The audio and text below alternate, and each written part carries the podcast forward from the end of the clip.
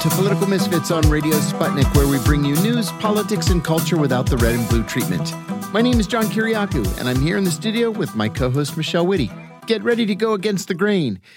Michelle, lots and lots of news today, which So is much. funny because when we arrived here today, it was kind of a normal day. There wasn't a whole ton going on. But just in the last couple of hours, three hours, um, it's become very busy. There's a hearing going on on Capitol Hill right now with a Twitter whistleblower who um, has just said, just moments ago, that the FBI warned Twitter that it has at least one Chinese intelligence agent on its payroll Hmm. and that the Chinese intelligence service is collecting user data uh, surreptitiously on Twitter users. Now, what they're going to do with that, who knows? And if the Chinese intelligence service wants my email address, for example, it's all over the internet. So, Yeah. I don't know what they're going to do with stuff like that. But anyway, that's kind of big news. Mhm. Um, a lot of other stuff going on too. Uh, before we get into the substantive things, though, I did want to say one thing. Maggie Halberstam, Mhm. is that how you say her name? From uh, Halberman, Yeah. Halberman, from the New York Times, investigative reporter who covered the Trump administration. Yep. And she's also a commentator for CNN. She's coming out with a new book. It's going to be released on October the 4th. There was a clip on CNN last night that was so fascinating to me. What was it? It was that the day after the election, Donald Trump told aides and family members that he's just not going to move out of the White House. I mean, that's what he seemed like he was going to Yeah, do, right? He's He- just going to refuse. That's very and funny. he said, What are they going to do? They can't throw me out. And I won the election. They stole it from me. I'm just not going to move out. And so his aides kind of had a little mini panic about this. Like, what do they do? Mhm. And a couple of them did a little bit of research. And the only case in American history that came close to somebody refusing to leave the White House was um, Mrs. Lincoln Mhm. after Abraham Lincoln was shot. Uh, she stayed for an extra five weeks. She lost her mind. She she was clinically insane. Yeah, yeah. Yes. In fact, her son Robert Todd Lincoln had her institutionalized uh, in Chicago. Uh, she was insane, and she just refused to to move out. And Andrew Johnson didn't care because he was a bachelor and he was living in the Willard Hotel anyway, Mhm. so he didn't really care. But anyway, otherwise it was I mean- unprecedented. Far be it from me to suggest Maggie Haberman had anything wrong, but the one the thing that I question here is didn't didn't Trump and Melania in particular famously hate living in the White House? Hate I wanted would rather Hate. be on Park Avenue. Well, They'd rather be recall Mar-a-Lago. that Melania remained in New York for six, seven, eight months Yeah. after Trump won the election. Yeah. Because she just didn't want to move to Washington. yeah, it didn't And, well, their Barron son was, was in school. yeah, yeah. too. Yeah. yeah, yeah. She Yeah, you famously know. hated it here. you know. Yeah. Crazy. Man, I'm just seeing another headline because I looked this up about Trump talking to his Diet Coke valet, and I'm just wishing wouldn't Right. wouldn't it be great to have a Diet Coke valet?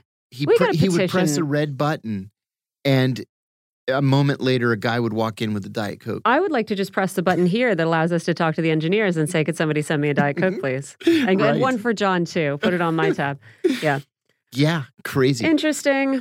Yeah. Apparently, according to Haberman, he even asked the Diet Coke valet, "You think I should stay or should I go?" That's pretty funny. I mean, this is the thing with Trump. He's such a he did such bad things and crazy things, but he also said a lot of stuff that was funny that people took. You know, when all the times he was like, "I'm a prime physical specimen," Yeah. he's obviously joking. Right. You know what I Right. mean? Sure. And so, but every single thing that he said was related as though he said it with with absolute deadpan Yes. seriousness. And now, you know, when you are a president, you have to be thoughtful about when you joke and when you don't joke. right. Uh, But you are allowed to make obvious jokes in speeches, right? So who I knows? Who knows? I mean, on one- hand, I think it's totally possible that he said, "No, I'm- what are you going to do? Kick me out?" and on the other hand, I think it's totally possible that he said something like that Well, in jest, and everyone went, "Oh my god!" right. And one of the things that Haberman glosses over is that he only talked like this for a day or two after the election. And then, Oh, so a normal amount of time, Right. To pretend that you won an election you lost. yeah. And then at the end of November, a reporter for the Washington Post said, Are you going to leave? And he said, Of course I'm going to leave. You know that I'm going to leave. So, I mean, he was mad. He was, he probably has convinced himself that he won the election. Yeah. if you repeat that lie over and over Sure, enough and he had a lot of people around him telling him the same thing. You know, I mean, it had people telling him that he hadn't won it, Sure. for sure. sure. But like, there were enough people who were willing to come in and say, "No, no, no, you won, sir. Let's let's hang Mike Pence." Yeah, exactly. Well, there's a lot to talk about in the Trump case. We're going to have um, Bruce Fein uh, tell us about these 40 subpoenas that that the Justice Department issued on Monday and Tuesday, and they seized the cell phones of two uh, top aides to Donald Trump. We'll get into that. We're going to talk about some fighting, pretty serious fighting between Armenia and Azerbaijan that broke out uh, last night.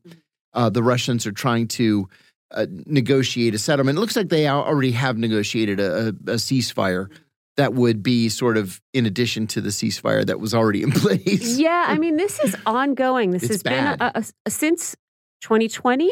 Was that the first Yeah, Nagorno Karabakh? uh, Four thousand people were killed. Yeah, the, that was the first skirmish. There was another one relatively recently, uh, and now this. So it doesn't seem like a problem that's going to go away. And you have No. two very important backers here: Russia uh, with Armenia and Turkey with Azerbaijan. Azerbaijan. And uh, you know, like and they have you know broader national interests that intersect a lot of times. uh huh. You know, uh, Libya, Syria, uh, That- Ukraine. Yeah, So this is very complicated. yeah, very interesting. Hey, w- I wanted to say one other thing.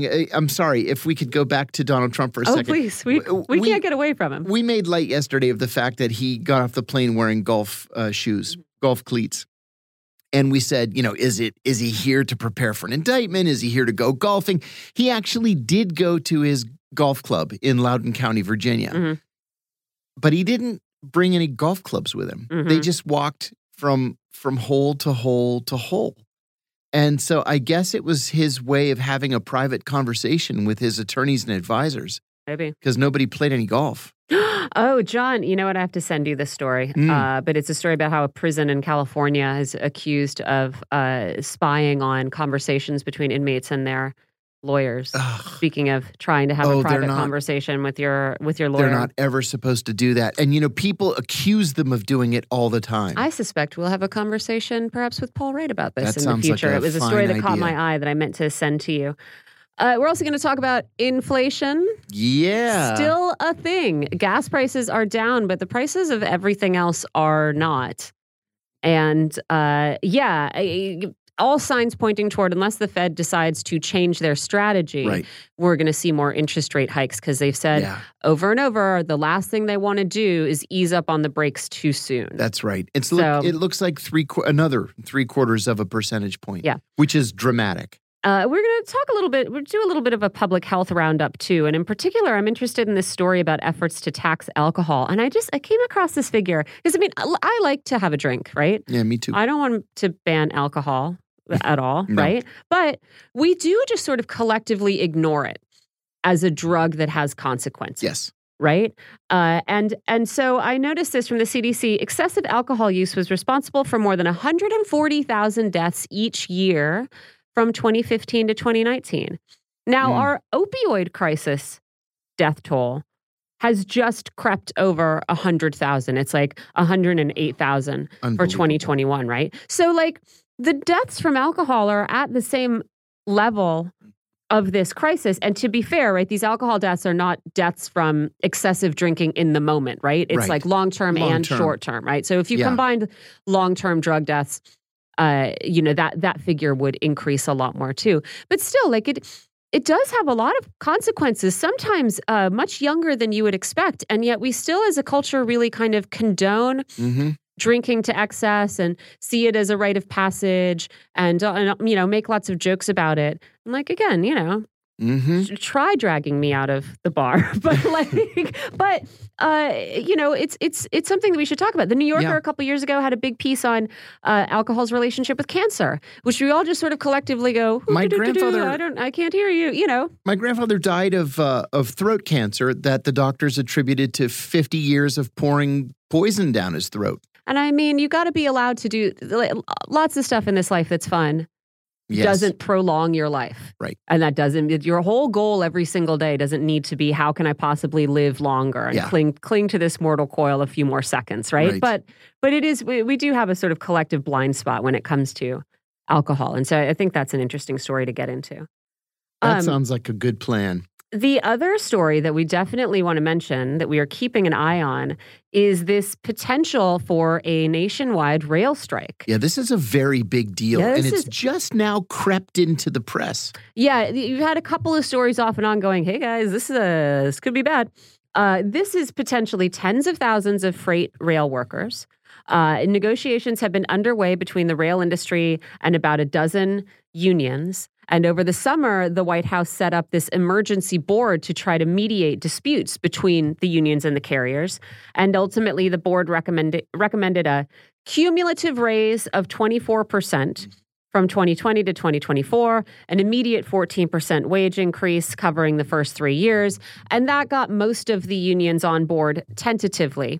Although their members still have to vote on the proposal. But there are two unions holding out who want better working conditions and, in particular, better um, si- and a better understanding of sick leave and paid sick leave. Mhm. And so these are unions that represent engineers and conductors who say their workers have to stay on call for days at a time.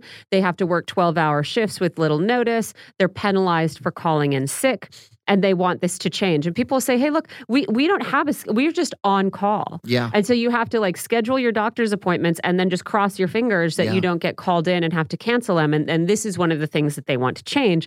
They represent uh, about 50,000 workers. And they say their unions are still ready to negotiate, but that the industry is not backing down. And so you still have no agreement.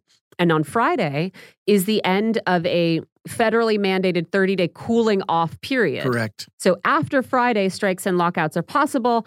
There is not yet any plan that's been announced to strike, but a spokesman for one of the unions said a walkout is an option, and 99% of participating members of that union voted in July to authorize a strike. Strike. So this is getting closer than we've been to a strike like this. Oh, yeah. And I would add two things. One, um, Amtrak today began canceling um, uh, travel yep. uh, in anticipation of this strike taking place. And apparently also Norfolk Southern. and Norfolk Southern. Mhm. Exactly. And 15,000 nurses went on strike today Mhm. in Minnesota Mhm. For the same reasons. Yeah. Uh, they're looking for 27% pay increase, which would make the average salary go from $56,000 to $71,000, which is peanuts, I think, for a nurse. Yeah. And um, and they're looking for uh, more flexibility on uh, paid time off. Yeah. You Yeah. And so, you know, the White House absolutely does not want this strike No to happen, way. right? They This don't want the supply just chain. smash the economy. Yeah. But the freight union doesn't want to have to make these concessions, or the, the freight industry, the rail industry Right. doesn't want to have to make these concessions uh, to the union. And, you know, with, who knows what they might try and do is uh, have them strike and then say, oh, no, look, our, it's going to destroy our economy. We need Congress to to step in here and do something Well, you know what to we need? mandate that they have to work under these conditions. Uh, I think that would be a mistake. I think you're exactly right. That's what's going to happen, but I think it would be a mistake. This has happened a couple of times before in American history during the Truman administration with the steel industry, and again during the Kennedy administration with the steel industry. And presidential leadership got the two sides to the table Mhm. and they were able to negotiate settlements. Mhm. That's what we need right now presidential leadership. We'll Not to force workers to, to, to work uh, in unfair conditions for too little pay. Yeah. Absolutely. I've got one more. I know we have our next guest, and I want to bring him in and start this conversation. But uh, just on the issue of labor, there was a story about uh, Starbucks. Starbucks announced new student loan repayment tools and a savings account program for all U.S. employees who are not union members. So they are fighting this hard. They're saying, oh, sure, we'll do all of this for our non union uh, members, but uh, the unions are going to have to negotiate with us to get these benefits. So they're, they're pulling out all the stops to and, and prevent. Howard Schultz thought he should be the Democratic nominee for president of the United States. Yeah. He's a he's a union buster, Yeah. Well, plenty of the Democratic Party are union Well, busters at this yeah. point. unfortunately. Uh, I have some more headlines about the royal family that I want to get into, but I think we can save those for the end of the show. Okay. Why don't we take a quick break here and we'll come back and get into what's going on in Armenia, what's happening in Greece, and some other parts of the world that we shouldn't ignore. You're listening to Political Misfits on Radio Sputnik. We are live in DC, and we'll be right back.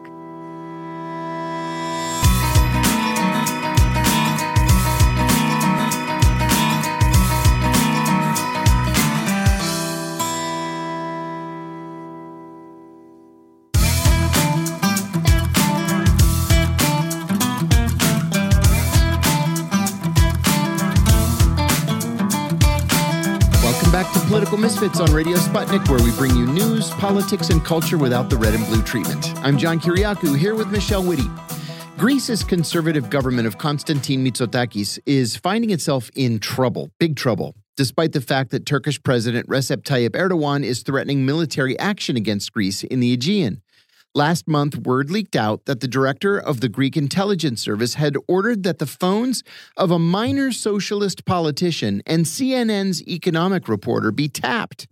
Mitsotakis claimed that he knew nothing about the act, but he fired the intelligence chief and made a formal apology in parliament to the targets. But that doesn't seem to be good enough for the Greek people. Even though Mitsotakis' conservative New Democracy Party is ahead of the socialists, by eight percentage points in recent polls, a majority of Greeks, for the very first time, want Mitsotakis to resign.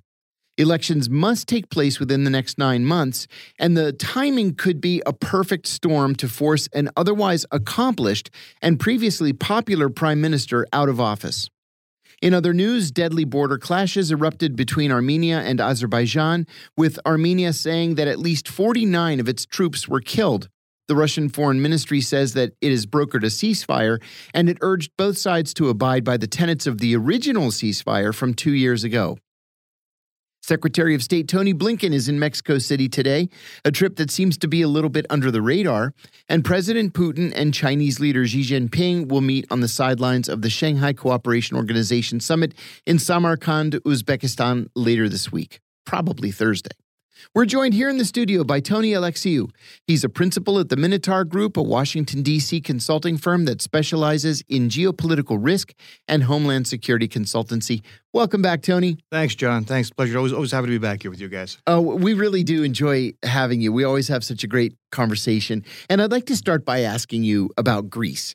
To me, this is a story that's very important, but it's generally under the radar right now. Prime Minister Mitsotakis has been a very popular leader. He led Greece out of an economic disaster. He steered the economy through COVID, and he has strengthened relations pretty dramatically with the United States. It looked until recently like he was going to just sail to reelection. But then the scandal broke. It's a scandal that is utterly nonsensical to me. Uh, why tap the phone of a minor a member of the European Parliament and a CNN economic reporter. It doesn't make any sense. You know, it doesn't make a whole lot of sense to me either. If you're going to tap the phone to somebody, at least make it worthwhile. Right. right. If you're gonna if you're gonna take that kind of a risk, Absolutely. Make it worthwhile. Absolutely. And it was it was absolutely it was a politically motivated job by by the Greek intelligence service. Uh, the politician himself was Nikos Androulakis. He's uh, with the PASOK party, which is the socialist party, in, one of the socialist one of the Greece, one of the two. That yeah. back in the day was a big deal. Yeah. And it's not so much anymore. Um, Syriza has become the other big socialist party. The major opposition is what what uh, uh, is the one that Mitsotakis should be fearing in the election. Uh, you know, the financial reporters, I understand he was trying to dig up some dirt on the government's financial stuff. So right. I, I can understand, I, I, suppose, why they picked him. I don't really understand why they picked Androulakis. It doesn't make any sense to me at all. If you're going to do this, do do something big at least. If you're going to take the heat for it, and that's what uh, that's what's happening there at this point. Uh, the problem is with Mitsotakis at this point. When he when he first took power, one of the first things he did was put the intelligence service under his direct control. It yes. wasn't beforehand. Correct. So it, it, for him to turn around and say, "I don't really know what happened," it, it does. there's no way he can say. Okay, well, that was thing. a, that was a follow up question yes. I wanted to ask you. He he went before Parliament and he said, "I had no idea this was happening." You don't believe him. I don't buy that. He may not know the finer details, but there is no way he was oblivious to this. And if he was, it doesn't look good either because then the Greek people are saying, okay, well, hold on a second here. These these guys report directly to you, and you don't know what they're doing. So either you don't have control of them, or you just suck as a manager, which is even worse. Yeah. So which is it at this point right now? Uh, so he's trying to dig his way out of this, and the one saving grace that he has is that the election is a while away still. Right. And, and overall, you know, Greeks are, are the average Greek right now is living better than they have lived in the past decade. So he's got that going for him. And if he's if he's a smart guy, and if his team is smart, they will push that narrative completely you know, Alexis Tsipras was the, was the, uh, the, the the leader of Syriza, which is the main opposition party. He's the right. one calling for one of the people calling for his resignation. Yes, Tsipras has done his own. When he was in prime minister, he's done his own fair share of stuff. He's yeah. He's got nothing to say about resigning at right. this point for anybody. And Syriza is is eight percentage points behind New Democracy in the polls, yes. which in in Greece is is a massive landslide. It is. It these, is These elections are usually decided by two or three percent because they've points. got dozens of political parties there. Yeah. It's like everybody takes a little sliver of something, and it's it's you know one percent is a big deal. So I, I don't see Mitsotakis not winning re-election, quite frankly. He's and that election has to yeah. come, I think, by July. Is I that- believe so. yeah. I believe so. Uh, and given the scandal, if he was smart, he would take that all the way to July if he could at Yeah. this point, and just Agreed. walk a fine line and, and tout the achievements of the Greek government, which there's a great many of them in the last few years since he's been in power. Yeah. quite frankly. You know, I've never, you know, I come from a family that's not a, you know, uh, being Greek in background. Not, we're not, we never do democracy supporters. But I'll give it, I'll, I'll take my hat off to to Mitsotakis. He's done a hell of a job in Greece. Yep. And he's turned that country around from, you know, from from decades of of just just just bad things. Yes. it wasn't going well there at all. So, uh, you know, a lot can happen in nine months. And I, I think that this will blow over as I, it's, it's already starting to. You know, uh, we happened to be in Greece this past summer when this, this, was, this was breaking the story, and it was huge news there. It was probably the biggest thing that happened no in Greece for, for, for years. Um, it's dying off quietly. And I think between time and touting achievements is what's going to be Mitsotakis' friend at this point right now. So, Yeah. and, and to not do this again. Yeah, don't do this again. I, I'll add too that he fired the the head of the intelligence service and replaced him with a career diplomat, Yeah, which has happened before. Yeah. When I was stationed in Greece in the late '90s, uh, there was a, a huge scandal. It almost collapsed the government because the Greeks were secretly hosting um, uh, uh, the PKK founder. What's his Right. name? Uh, Oh, um, Öcalan, Abdullah Oh, Öcalan. Öcalan, That's it. And um, like I say, it almost brought down the government. In in the end, the intelligence service uh, director, who was a military officer, was fired and replaced by a career diplomat. That didn't really work because he wasn't interested in intelligence. He he wanted to be ambassador to uh, to Russia. right. Um, this may be different. It is different because any diplomat has at least a basic understanding of intel and should have an interest in intel because that's the kind of that they broker information. Uh, what this person is, I, I get the feeling when I understand is is a, is it just it's a bureaucrat that will blend in with the background Yep. and make this thing go away Yes, and, and make no more noise about this thing and that's what he needs right now. that's what the conservatives want. Absolutely, they just need this to, to blend in. There's potentially a bigger issue um, with Greece too. There was an there was an op-ed in today's Kathimerini, which is the New York Times of Greece. It actually has a New York Times insert in it. It's a very serious right of center paper. It was an op-ed today written by Senator um, uh, Chris Van Hollen of uh, of Maryland, and he he was warning Greeks as if they need to be warned about Turkey you know, uh, Erdogan is facing an election in the next year. He's behind in the polls. For the first time in decades, Turks seem to be united against him. The economy's out of control, 88% inflation in Turkey. And what he needs to unite the Turkish people is a nice, clean little war. right. And so we're seeing a lot of statements coming out of Ankara. Uh, all of a sudden, after a century, more than a century now, claiming Turkish ownership or Turkish sovereignty over the Aegean Islands, Mhm. which is ridiculous and Absolutely. outrageous. Mhm. Um, do you think this is going to be a problem? We, we've got the Greeks last week going to NATO, the EU, and the United Nations and asking for help against Turkey. You've got uh, Mitsotakis going directly to the uh, to the United States uh, in a call to Biden last week, saying, "Look, the Turks are serious about about invading us." How does this play out? I don't think the Turks will go for it again, to be honest with you. Uh, there's a lot of rhetoric, and yes, Turkey's economy is in shambles right now. The economy, uh, the inflation's out of control. People are hungry, losing their jobs, and they're not happy with Erdogan right now. So what he's trying to do, like any any leader in his position would try to do at this point, so my mic's not in front of me, as there we are. Um, what they're trying to do is, gal- is try to unite people. How to unite people? In a lot Yeah. of places, nationalism is one way to do it. You whip up the furor. Oh, the Greeks, they're violating the Treaty of 1922. Oh, the Greeks, they're overflying the Aegean Islands, even though they belong to Greece technically. Uh, the problem is that the Turkish people aren't that stupid. Right. So they, they, they, they first of all, they, the average Turk doesn't want to go to war at this point. They, they want a job and they want to be able to feed their families. That's that's, right. what the situation is. That's how dire it is in Turkey right now. And it's also they're looking at the bigger picture. Like if, if Erdogan were to launch an attack on Greece, it would become it, would- it would just be horrible foreign affairs wise. It would be disastrous for them.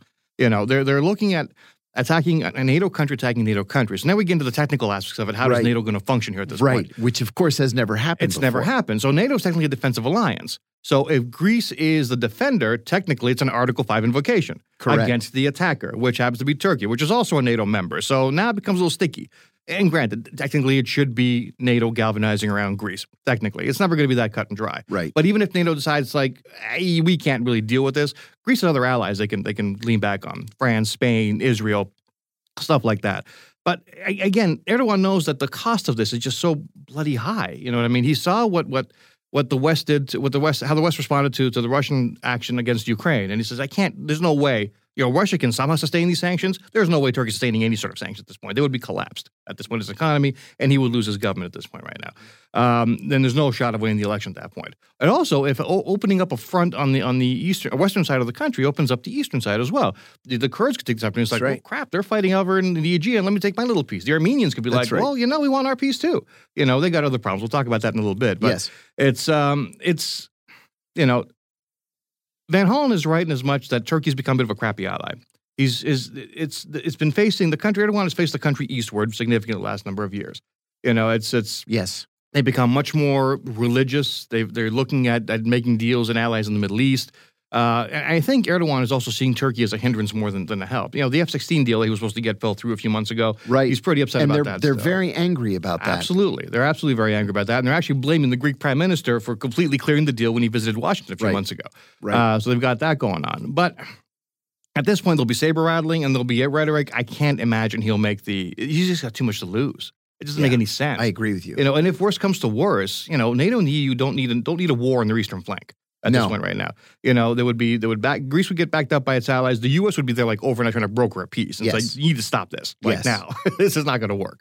You know, so I, I can't I can't see it happening. I and, and I would I would add too that I think the Greeks could count on immediate help from both the Israelis and the Egyptians. absolutely. They've been cultivating those relationships for many years, specifically for an event like this. Absolutely. Well, they're also really upset at, at, at the Turks because they're they're they're taking a little too much of their piece of the whole natural gas thing around Cyprus. Oh yeah, You know, and the Turks technically don't really have a claim there, even though they're trying No. to say they claim, and they're they're kind of they're, they're really annoying the Egyptians and the Israelis right now. And they're like, you know, hey, they, everyone's just looking for an excuse right now, and if everyone's going to give it to them, they'll be happy to oblige. I'm I sure. think you're right. and he knows that though. You mentioned a moment ago um, Armenia and Azerbaijan. Uh, there was this border skirmish last night that resulted in the deaths of 49 Armenian soldiers.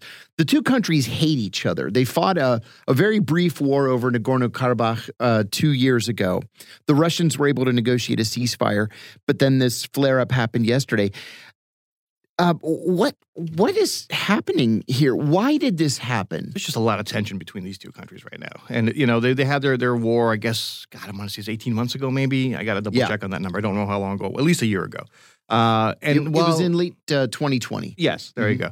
Um, and while there was some territory exchange, Azerbaijan won some territory from, from Armenia. You know, th- there's still a lot of issues are unresolved. It's an ancient battle that goes, which as, as is apt to be in this part of the world. Yeah. Um, Armenia is upset because A, they were upset at their leader at the time because they blamed him for the loss of the war. So they got a new leader, and they're just they just want their peace back, and they just don't like Azerbaijan. I think what happened here, quite frankly, was was you know because it sounds like there was it was an exchange of rounds. Armenians shot some rounds into, into Azerbaijan, which triggered this thing.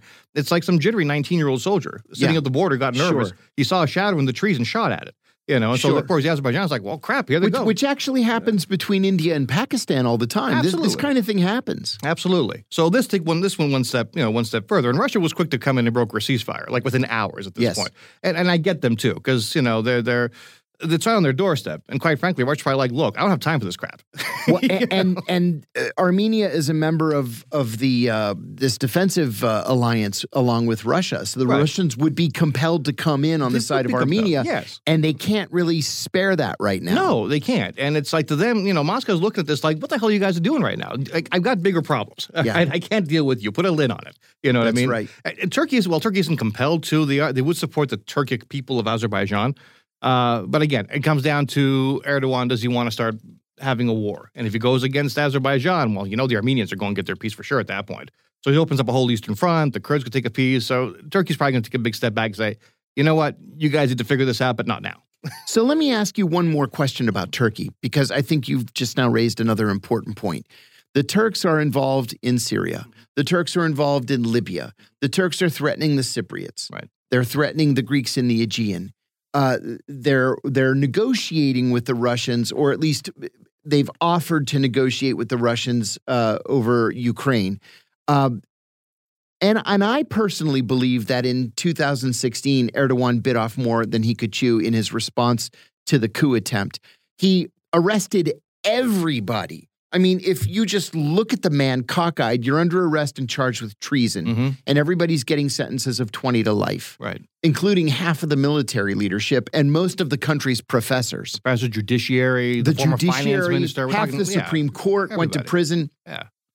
I wonder if there's so much going on for the Turks right now that Erdogan is finally realizing he may have gone too far and he's not going to be able to win hearts and minds. There's nothing he's going to be able to do between now and mid 2023 when this election takes place that is going to allow him to save himself. I, he's not going to be able to save himself, but it's not going to be for any of the reasons we just talked about. It's going to be because of the economy. And when, I- when yeah, you're probably that's right. it. Again, at the end of the day, you can have supporters up and down the wazoo, Yeah. but if your supporter is hungry and their kid is going to bed hungry Yeah. and you can't turn on the heat, you know, all bets are off at that point. Yeah, good you know, point. and it's, it's and that's what Turkey is right now. And Erdogan sees that, and it's all his own doing. You know, he fired his his, his, his finance minister a while ago. Right. Decided to take on monetary policy by himself. Yeah. He's a soccer player. He's not an economist. Terrible mistake. you know, so it's like It's an interesting contrast, though, because you know Turkey right now, in terms of geopolitics, is really throwing its weight around pretty Oh, it- successfully. it's a player. playing all sides Mhm. and also managing to like pl- playing all sides using its leverage to get concessions that it wants and also positioning itself as the trusted negotiator between Russia and Ukraine and it is a very big contrast between its performance on the global stage and its performance uh, at home right Yeah. you, you see a lot more we talk a lot more about It's Turkey an interesting dichotomy. yeah, we talk a lot more about how how they are, uh, you know, how they are acting as a global player versus how Turkish people are are managing. And it, yeah, you, you wonder how much of who who if to some extent this is a show, right? Because he can't salvage Erdogan can't salvage the economy, so maybe he'll try and do the statesman thing as much as he possibly can. Right, and doing the statesman thing as a negotiator and as a regional power and as would make sense. Mhm. And that's if I was Erdogan, that's what I would stop and then focus internally and try to get that problem fixed. I've got about when's the election there? About ten months away, next Yeah. June, I believe it is. Yes. So I've got about a year and I've got a little less than a year to figure this thing out, and that's what I would focus on a thousand percent right now. And he's not doing that. He's taking the other approach, like, nah, screw it. We're just going to make enemies everywhere, and the Turkish people are going to come behind me, and empty stomachs are going to vote for me. No, Bec- no, they're not. because, because it's happened in the past. It has. But it's different this time. It's different it's now. worse. It's not the it's same. dragged on longer. It's dragged on longer, Mhm. and people have access to information that they didn't have before. This Yeah. is one thing governments are facing the last ten years. The advent of the internet and information being flowed everywhere has made made the message very difficult to control at this point. You know what I mean? And I don't know what the status of the internet, how much control they have over over the internet in Turkey. I don't know that. But if I can get access to internet and see news from Western Europe and see news from Asia, you know, I get a pretty good idea of what's going on in the world. And I see that, you know, the kid in France or the guy in Greece is living pretty well. Yeah, but I'm not. right. And why? Because I'm in a bigger country than a lot of these people. The economy is certainly as strong, but yet I get the raw end of the deal. So what's going on here? Right. Tony, uh, President Putin is going to meet with Xi Jinping probably on Thursday in Samarkand. The media have been looking forward to this meeting for weeks. Uh, they've been writing about it uh, with regularity. What do you think we should expect to come out of this meeting? Everybody believes that it's going to be substantive, even though it's on the sidelines uh, of the uh, the Shanghai uh, uh, whatever it's called. Um, do you think it's going to be substantive? Do you have any Anytime- idea? Anytime the leaders of the two, one of the two biggest countries in the world meet, or some of the two largest countries in the world meet, is going to be substantive. Uh, this is substantive in as much as it's the first time they are meeting since Russia began its operation. That's right. Um, and China, well, hasn't come out completely in support of the Putin regime and what they're doing with, with, with Ukraine. They haven't come out against it either, and they have become one of the one of Russia's biggest energy customers right now. So they're offsetting the Western sanctions. To And in fact, I think that's supposed to be the the main topic of conversation is a new pipeline that would go from Russia to China. Absolutely. And, you know, and the Chinese are always looking for a deal. You know what I mean? And then the Russians are more than happy to give them one right now because, you know, quite frankly, they need the sales, you know, and it's coming out of the uh, out of out of out of the east that's going to be is it's you know it's it's an important meeting at the end of the day both countries are are united in in the philosophy of that western influence has become too big in Yes. the world and they want to both provide an alternative to western influence and that's what they're that's what they're that's what this alliance really is prefaced on So the alliance is, is, is all right, and, and China and Russia will work together economically, politically, even militarily to a degree. I don't expect to see Russian troops in Ukraine. I don't expect to No. see, uh, sorry, No. don't expect to see Chinese troops in Ukraine. I don't expect to see Russian troops in Taiwan. Right. But one of the one of the conversations this meeting will be, look, if you kind of help me out politically with Ukraine, I'll help you out politically with Taiwan, and I think that's going to be something that comes out of it as well. you There's know? no downside to something like that. There really isn't. The only downside is actually is they're looking at. And it's not really even even a downside. It's a question of how to how to how to work how to work around this thing. They both want influence. Both China and Russia want influence in Central Asia. You know, China because it's it's their major nodes for the Belt and Road Initiative. It's big trade routes that connect Europe through China through through through Central Asia. Russia wants this because they've always been a political and economic player in this part of the world, and they want to keep that. So the problem here is though that aside from what Russia wants, what China wants, the stands want their own thing, and they want neither China nor Russia at this point. Yeah. They're building relationships with Southern Asia. They're building relationships with the Arab world. So Right. that's going to be part of the conversation as well. And I think both countries, both China and Russia, will, will say to each other, "Look, I'll, I'll be, I'll help you as much as I can. Just don't move the influence needle one way or the other." Yes. And I think this going to be the biggest part of that meeting right there: the economy and who's going to control, really, who's going to control, who's going to have the influence over Central Asia and how. I think you're right on. Finally, um, Tony Blinken is in Mexico City today, and nobody seems to be paying very much attention to this trip. We're told that it's uh, that the reason for the trip is severalfold. It's to fix um, a, a dispute with Mexico over energy policy, uh, to discuss migration, of course, and uh, and to initiate trade talks. What are you hearing? Well, this is a follow up from a meeting that uh, Obrador had with Biden back in July. And yeah, officially, this is the conversation migration and economy and this and that. Personally, I think it's about lithium. I think it's that Mexico discovered the biggest lithium mine in the Yeah, world. They did. and and AMLO went, went ahead there and nationalized it. And there was American, Canadians, and European mining companies that wanted a piece of this action, and he threw them all out. So now the U.S. is saying, well, hold on, Mexico, you were going against the spirit of USMACA, the U.S. Canada Mexico Free Trade Agreement. Uh, and Mexico's like, well, no, it's my mind. Do what the hell I want with it at this point. So you know, the U.S. wants wants wants mining companies in the U.S. want a piece of this. My lithium is a big deal, right? It's Sure. becoming a bigger deal. It's, it's powering batteries that powers electric cars. In about 30 years, it's going to be the new oil. Yes. So it's going to be it's huge. And and if if country country like Mexico says, well, no, I'm not going to share it, but I'll share it on my terms. But I'm not, you know, that's that's a problem. That's why Blinken is there. That's why I think he's there at least anyway. And I don't know for a fact. No one has told me this was happening, but this is what me putting two and two together. That that makes sense. to We me. also got very angry at Mexico uh, making moves to refine more of its own oil, Yes. buying these refineries in, in Texas. How dare right. they? How dare they not let us refine their oil and sell it back to them at a higher cost? Yeah. Well, it's absolutely and That- funny you that's mentioned true. that because there's there's a couple of U.S. senators, and I didn't write their names down when I read when I read this little piece of it, who are saying that Mexico's current stance on energy policy uh, is is detrimental to U.S. investment in Mexico, which has been a historical positive between the two countries.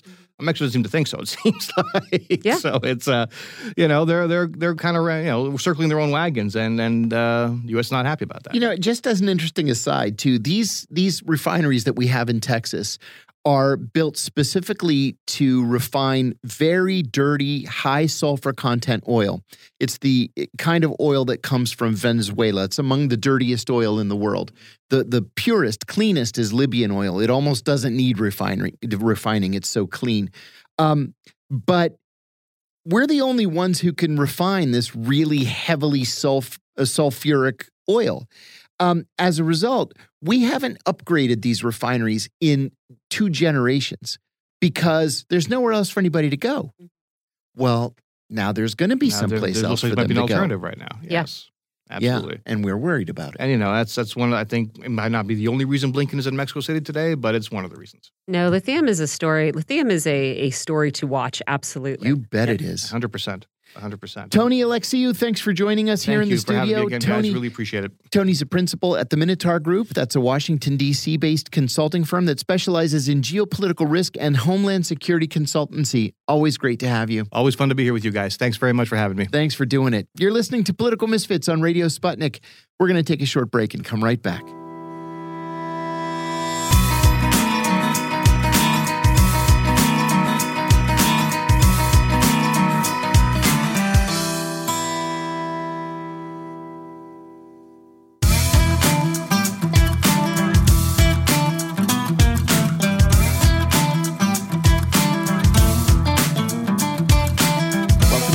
Political Misfits on Radio Sputnik, where we bring you news, politics, and culture without the red and blue treatment. I'm John Kiriakou here in the studio with my co host, Michelle Witte. The Justice Department this week issued 40 separate subpoenas and seized the phones of two top Trump aides in its investigation into the January 6th riot. The seizure of the phones, coupled with the widening effort to obtain information from those around Trump immediately after the 2020 election, represents some of the most aggressive steps the Department of Justice has taken thus far in its January 6th investigation. Federal agents seized the cell phones of Boris Epshteyn, one of Trump's in house counsels, and Mike Roman, a 2020 Trump campaign aide who was director of Election Day operations. We're joined from Washington by Bruce Fein. He's a former Associate Deputy Attorney General of the United States and is one of the country's leading constitutional scholars. Welcome back, Bruce. No, thanks for inviting me. Bruce, uh, thanks for joining us. And let's start with these subpoenas. 40 subpoenas sounds like a huge number. And according to the New York Times, it covers dozens of Trump aides and White House officials. Is this a fishing expedition, or is the Justice Department's case specific enough that they know what they're looking for and that 40 people now have to give up documents? I think that the reason why the number is so large is because uh, President Trump, uh, before and after his election, uh, was so unprecedentedly contemptuous of the law. Indeed, his whole life is nothing but contempt for the law and uh, scruples. Mm-hmm. So you have a very large number.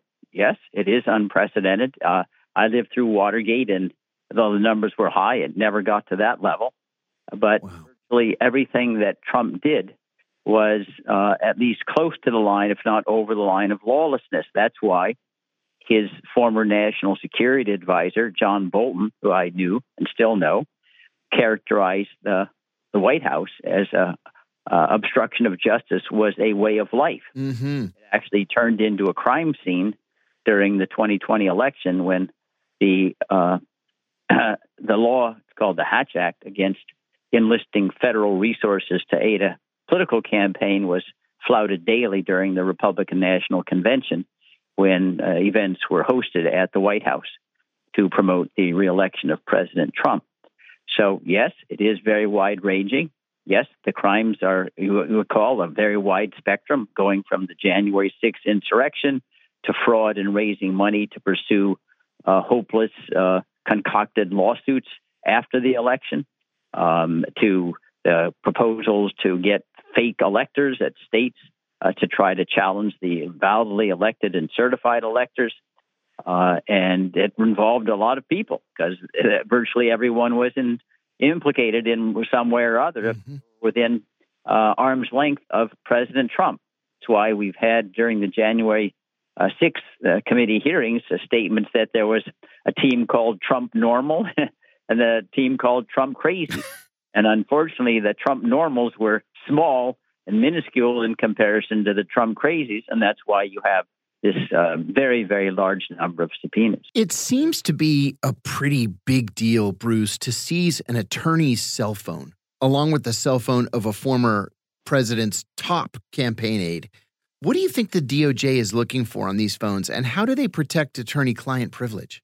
Well, attorney client privilege, first of all, does not apply to plans to violate the law. Mm. That's why, for example, John Eastman's communications with President Trump have been largely uh, unprotected by attorney client privilege because the judge found, by a preponderance of the evidence, uh, they were communications intending to commit fraud against the United States and to obstruct a congressional proceeding. So that's how he, the, the privilege simply doesn't apply uh, to these efforts, which I believe uh, are suspected of uh, displaying communications in furtherance of the effort illegally to stop the uh, the peaceful transfer of presidential power to Joe Biden in a variety of forms, in a variety of ways. Uh, and that's why uh, they are subpoenaing the, the cell phones documents of lawyers. Remember, John Eastman was one of his most prominent lawyers, and right. he's been a primary target. Bruce, these subpoenas and phone seizures have nothing to do with the classified information that Trump is accused of keeping at Mar a Lago, and it has nothing to do with the request for the special master. What are you able to discern from this latest information? This, this seems to be a completely different uh, path of investigation. What do you think the DOJ investigators are after here? Well, let me first uh, amplify from what you've said. The problem that Mr. Trump has in Mar a Lago is not whether the documents were classified or not. Uh, the criminal laws that were under investigation, as identified in the search warrant, do not turn on the presence or absence of classified information. Any information that could be damaging to the national security of the United States, whether or not it was classified, is the focus. But putting that aside, I do think that it seems to me, and this is from documents in the public domain, that the new focus is on uh, Trump's probably uh, fraudulent fundraising efforts uh, to urge people to contribute huge sums uh, in pursuing lawsuits that were known to be frivolous, uh, had no chance of success, mm. and were simply fraudulent fundraising mechanisms. Uh, we do have situations where some who have contributed large sums, I think one in Texas up to two million, wants his money back. Wow. Of, oh, they are, there are literally over 60 lawsuits involved, and virtually every one but one small one relating to access to looking at the counting of the votes while they were ongoing uh, was a spectacular failure. And indeed, many have resulted in sanctions against Trump's attorneys for pursuing cases with mm-hmm. doing due diligence regarding representation of facts that were false or making utterly ridiculous legal arguments. So there are huge sums involved in this fundraising effort. And remember, these are the same people who have been charged, like Steve Bannon, mm-hmm. uh, you know, with uh, wall fraud, uh, raising staggering amounts of money to so-called build a wall with private resources with uh, Mexico and then pocketing a huge sum for themselves. Right. Saying that they were all doing this on a charitable basis. This is not surprising. Uh, Mr. Trump is known for caring only about you know money and narcissism and nothing else. Uh, the idea that he would ever have a charitable, uh, non-narcissistic impulse is ridiculous. He's got 70 years of proof that it's not going to happen. So anyway, that's where I think the new target is on the the, the fraudulent fundraising for and, and diverting funds for personal use uh, by uh, misrepresenting what in fact was in train. You've been outspoken, I should say, in your belief that former Vice President Pence should be subpoenaed to testify before the January 6th committee. The committee hasn't done that yet, but Representative Jamie Raskin called it a possibility last week. Why do you think the committee hasn't yet demanded that Vice President Pence testify? I think we're dealing with committee members, and it's the institution of Congress. Uh, it says accumulated a personality of timidity uh, for long years because they're worried about the so-called precedent.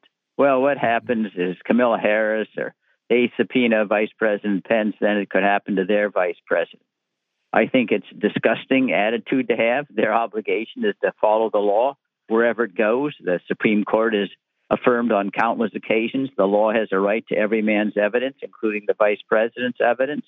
We've had vice presidents testify before. Schuyler Colfax, who was a vice president under U.S. Grant. Uh, we've had vice presidents who have been prosecuted for tax evasion, like uh, Spiro Agnew. Uh, so I just think it's an example. Of, oh, wow! You know, we're so polarized. Uh, if we do Pence, then what's going to happen? You know, if uh, if we have a vice president who leaves office and then we subpoena them. Well, how about just having vice presidents don't worry about being subpoenaed because they have nothing they have to be embarrassed about? How about that being the remedy? But anyway, that's the only conclusion I can draw because it's not as though the vice president is a marginal character in this equation. Mm-hmm. Um, he is was is known to have had numerous, maybe half dozen or a dozen single encounters with Trump where he was harassing browbeating him into not counting the electoral votes as he's obligated to do under the 12th Amendment on January 6th. So he is what I call the, you know, the smoking gun in this whole equation, at least regarding the January 6th uh, illegalities. Uh, it's obviously a crime to try to compel somebody not to uh, follow their duties to uh, uh, execute the laws under the Constitution, which is obviously what Trump was trying to do. So that's all I can say is, is why. It, and I and the other thing is I don't see why uh, there's any incentive for Mike Pence to resist the subpoena. Right. He's he has his own presidential ambitions. The president has never apologized for being silent while his crowd was chanting, Hang Mike Pence, trying to kill him, murder him. Mm-hmm. Uh, so, what is his loyalty to Mr. Trump? He certainly doesn't have any that's required as a matter of, of, of, of the past. Um, and all I can think of, he's very weak or he's maneuvering. He doesn't. He really is hoping for a campaign in 2028 when when Trump is not likely to be around, uh, and he doesn't want to alienate Trump's voters. Anyway, it's a it's a sorry mess uh, to be candid. Uh, having started our our country with the likes of Washington and Adams and Jefferson and James Madison, Alexander Hamilton, to see the current crowd we have here my God, the descent is truly stunning. the January 6th committee's investigation is running parallel to the Justice Department's investigation. We know that DOJ has asked the committee for witness transcripts from private interviews, not the ones that we've seen on TV, but the ones that committee investigators are doing behind closed doors. Do you think that anything will come out of the committee's work? Uh, or is what the committee doing more for public relations? Do you think DOJ will be able to use some of those interview transcripts in in their own criminal cases? Well, they should. Obviously, we have to speculate because we don't see the transcripts. Right. This is not at all irregular, um, John. Uh, it water the Watergate committee, you know, ran the Ervin committee began before the grand jury, you know, mm-hmm. uh, and certainly the Watergate committee transcripts, the John Dean testimony surely was relevant to the Watergate cover up trial and Nixon's ultimate resignation. Uh, and also, um, you perhaps were uh, more uh, elderly, uh, and I was involved in the Iran Contra investigation. Mm-hmm. And uh, the Joint Congressional Committee investigating and gathering records and testimony at the same time that Lawrence Walsh was pursuing uh, alleged violations of law, including the Boland Amendment. And so the criminal trials were going on almost contemporaneously with some of the hearings. Uh, so there's nothing uh, wrongful about it. Uh, you know how decisive the uh, uh, the information is depends upon you know the skill and the talents of the House investigators. They're and the lawyers. Mm-hmm. Uh, you know, and I can tell you that there's a huge range of talent among the legal community, and I assume that's probably true up on Capitol Hill. That's my experience. Some lawyers are gifted and seasoned, others are not. So it's uh, I think it's a little uh, too early to know how important or critical uh, the documentation is. But remember, the Department of Justice can call these witnesses again. There's no protection against being. Oh, good point. And demanded to be deposed by both Congress and the executive branch. Uh, you got to do both. Do you foresee any problems uh, similar to the problem we saw with Oliver North during the Iran Contra hearings, where he was granted immunity to testify before uh, Congress, and then the Justice Department stepped in and charged him with a with a felony. I remember his pension was briefly confiscated, and he argued that that nothing he said before Congress could be used against him in a criminal case. He ended up winning that suit. Do you foresee any problems like that coming out of these hearings? Um, my recollection is um, the the narrative may be a little bit um, misplaced. Uh, in Ollie North's case, first of all, the the Congress did grant him immunity. Mm-hmm. Uh, there's been no grant of immunity to anyone. Uh-huh.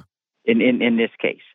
Secondly, uh, the reason why um, the pro- the the issue and he was able to overturn his conviction by Lawrence Walsh on appeal was because some of the attorneys uh, wrongfully listened to some of Ollie North's testimony. Uh, it was enabled them to uh, tailor some of the questions and interrogation of witnesses based upon the immunized testimony they heard.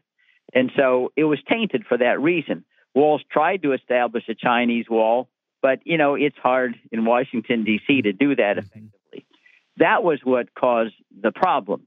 If there had been no, if there had been an effective shield in the prosecution team from anything Ollie North said, uh, his prosecution would not have been overturned on appeal. I'm not all sure that the immunity had anything to do with Ollie North's pension. I see. Bruce, you and I have talked about the possibility of indicting a former president. Politically, it's not as hard as many people think, is it? The the Justice Department that you were a part of in the 1970s was fully prepared to indict Richard Nixon. Based on what we know so far, do you think an indictment um, is in Donald Trump's future? And if so, uh, what do you think it likely is uh, is to be? No, I do think an indictment is likely. It's overwhelmingly likely in, in my mind. And I think for political purposes, it's likely to focus on what I think is the lesser crimes of what transpired, including obstruction of justice uh, at Mar-a-Lago with regard to presidential documents that he traipsed off with. Uh, there are clearly lies told to the department about whether or not uh, all of the uh, uh, the the boxes uh, in the house had had been reviewed and he had returned all classified documents. And it was not just one or two they overlooked; there were literally 100s mm-hmm. They weren't all in boxes; they were scattered hither and yon everywhere. So there's clearly, I think, there's jeopardy, but not just to the lawyers, uh, including Christina Bobb, who seems to have been among others who certified under oath that yes, they had re- revealed all of the classified documents and returned them when there are literally hundreds remaining. But President Trump himself, uh, the idea that you have mavericks out of President Trump's uh, eyesight seems to me ridiculous. Yeah. Uh, no one would have done anything. He's the client.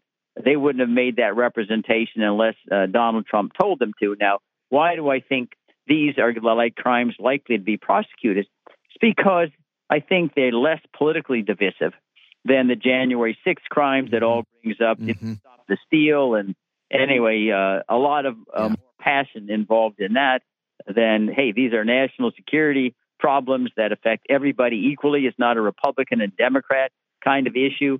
Uh, these cases have been prosecuted before. Uh, yeah. The only reason why presidents haven't been because after the Presidential Records Act, nobody yeah, nobody. That that's right. They protect those kinds of records. I apologize that we're out of time. That was the voice of Bruce Fein. He's a former associate deputy attorney general of the United States and one of our country's leading constitutional scholars. You're listening to Political Misfits right here on Radio Sputnik. Stay tuned. We have another hour for you.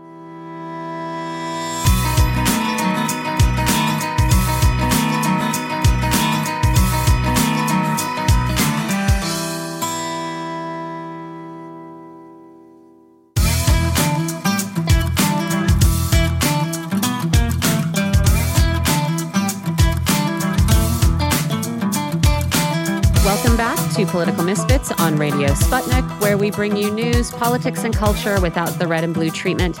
I'm Michelle Witte here with John Kiriakou, and we are going to talk now about today's news on inflation, this week's news on what's going on in terms of U.S. household wealth, uh, what's been happening with child poverty over the last couple of decades, and is it something we should actually be pretty happy about? And uh, maybe a little bit of what's going on between Joe Manchin the center of the Democratic Party and the progressives as they continue to fight over the Mountain Valley Pipeline and these permitting reforms that Manchin was apparently promised to get his right. sign off on the Inflation Reduction Act. We'll see if we have time for that because there's a lot of economic news to get into. Before that, joining us for it is Robert Hockett. He's Edward Cornell Professor of Law and a Professor of Public Policy at Cornell University. He's the Senior Counsel at Westwood Capital, and he's a Fellow of the Century Foundation. Robert, great to have you here again. Hey, guys, great to be with you again. Thanks so much. Let's talk about inflation. Uh, we learned today. Let's talk about a, a, new topic to us inflation. Is it transitory? Uh, the gift that keeps on giving. right. So the consumer price index rose by 8.3% in August. That was a slightly slower rate of increase than July's 8.5% and June's 9.1%. Uh, but of course, this is still increasing and it's still higher than the Biden administration would have liked. The core yeah. CPI, which excludes more volatile energy and food prices, increased more than it had in June and July by 6.3%. This is something the Wall Street Journal tells me is a signal that price pressures across the board remain intense.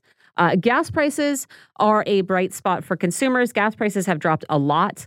Um, but uh, at least one expert the Wall Street Journal spoke to said overall, inflationary dynamics are improving and moving in the right direction, but they're still running way too hot for comfort, either for individuals and businesses or the Fed. And so, my question is you know, the, the Fed has been saying for weeks now that their biggest fear is easing up on the brakes too soon.